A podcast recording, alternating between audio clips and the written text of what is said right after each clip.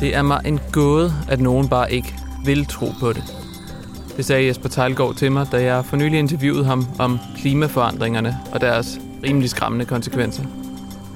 Han sagde også en hel del andre ting, og det er dem, du skal høre lige nu.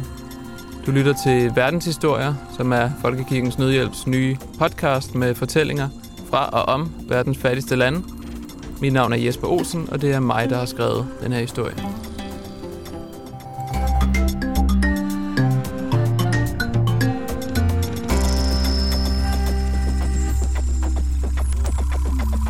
Jesper Tejlgaard har ikke fået udskiftet dieselbilen endnu. Det har han det lidt skidt med. Når nu han kører landet rundt og holder klimaforedrag, kan det godt virke lidt forkert at ankomme i sådan en CO2-skorsten. Derfor er det også hans nytårsforsæt at få byttet dieselmonstret ud med en elbil. Jeg solgte mit hus sidste år efter at have renoveret og isoleret det, så nu bor vi i en lejlighed, hvilket er en del af vores måde at begrænse vores klimaaftryk. Men der er ikke nogen ladestation, og det har jeg snakket med bestyrelsen om, at vi skal have. Så jeg regner med at få det gjort i 2019, siger Jesper Tejlgaard med et smil. Det er godt et år siden, at den 63-årige metrolog holdt sin sidste vejrudsigt på DR. I stedet har han hældet sig klimakampen og driver hjemmesiden klimaformidling.dk, hvor han oplyser om klimaforandringernes konsekvenser og forsøger at vække danskerne til handling. Det går faktisk meget godt, synes han. Når han holder foredrag på gymnasier og universiteter, er der færre, der snorker og flere, der lytter. Jesper Tejlgaard oplever i det hele taget, at mange danskere har fattet den i løbet af det seneste år. Jeg kan jo være lidt frisk og sige, at det er fordi, jeg skrev en tale til de unge på min hjemmeside sidste sommer. Lige der, hvor det brød løs. Jeg skrev, at jeg vil have et oprør fra de unge, som skulle op af stolen og stille krav. Jeg tror, de unge har været frustreret over, at der ikke skete noget. Det er deres fremtid, det handler om, så jeg kan godt forstå, at de råber op nu, fortæller han. Men hvorfor først nu? Ja, det er et godt spørgsmål. Jeg tror i høj grad, det handler om, at vi lever i en tryg verden med økonomisk fremgang, lav arbejdsløshed og gode uddannelser. Overordnet set har vi det jo fantastisk her i vores lille verden. Den tryghed er blevet udfordret af en amerikansk præsident og en populistisk højredrejning i Europa, som jeg tror, at rigtig mange unge er blevet skræmt af. Og klimaet er bare en del af risikoporteføljen foran dem. Spørger man metrologen, hvilken fremtid vi går i møde, hvis vi ikke gør noget eller gør nok, så giver han en temmelig dyster vejrudsigt, hvor højere temperaturer fører til større afsmeltning, som fører til højere havniveau, som fører til kraftigere storme. Den konsekvens, som bekymrer Jesper Tejlgaard mest, er tørke, som især Afrika er udsat for. Når regnen udbliver, udtørrer markerne, og befolkningen må forlade deres hjem for at få mad og drikke.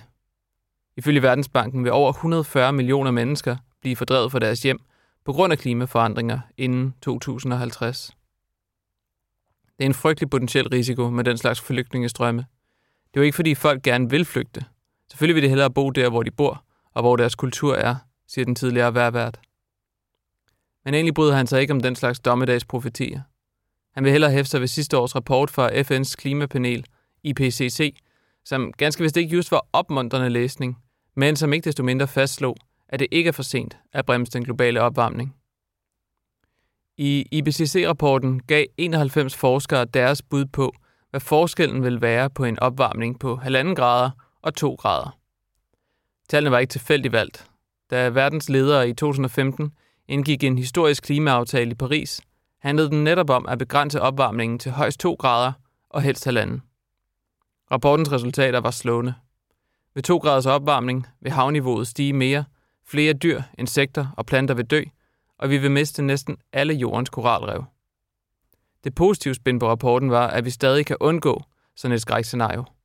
Men det vil kræve politisk vilje, radikale tiltag og massive investeringer nærmest uden fortilfælde, og det kan ikke gå hurtigt nok. Og Jesper Tejlgaard er bekymret over tempoet.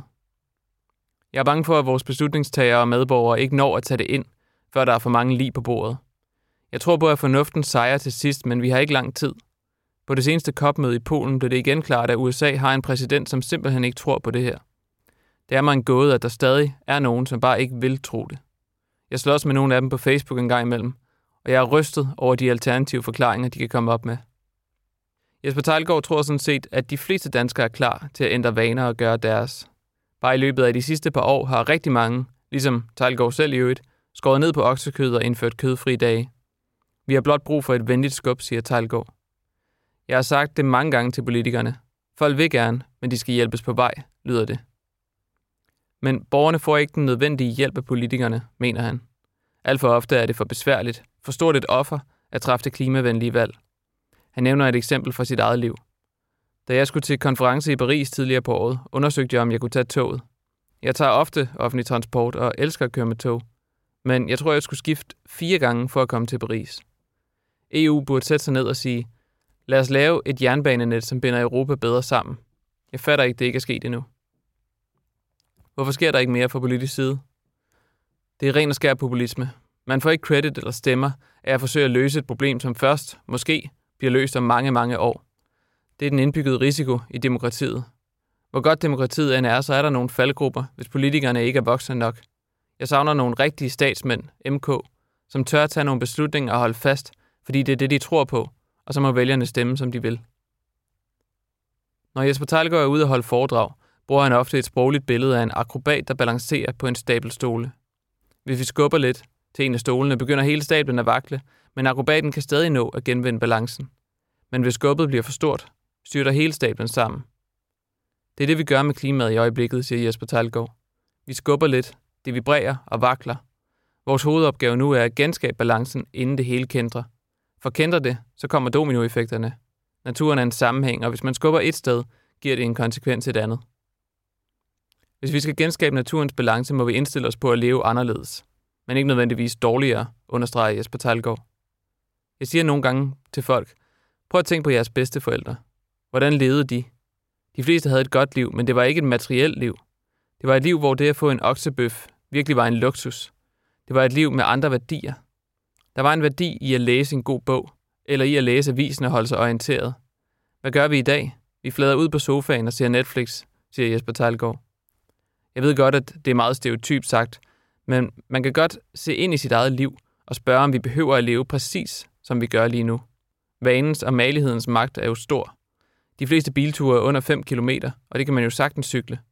Og behøver man at flyve til Thailand eller Langbordistan, eller kunne man måske nøjes med Danmark, Tyskland eller Frankrig, så kan man også tage elbilen. Den sidste del kræver naturligvis, at man har en elbil. Men det satser Jesper Tejlgaard jo også på at have inden længe.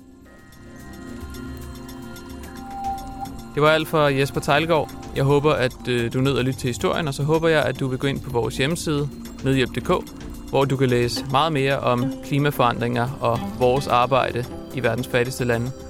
Her kan du også tilmelde dig vores næste sovneindsamling, som er dedikeret til netop klimatilpasning. Tak for nu. Mit navn er Jesper Olsen.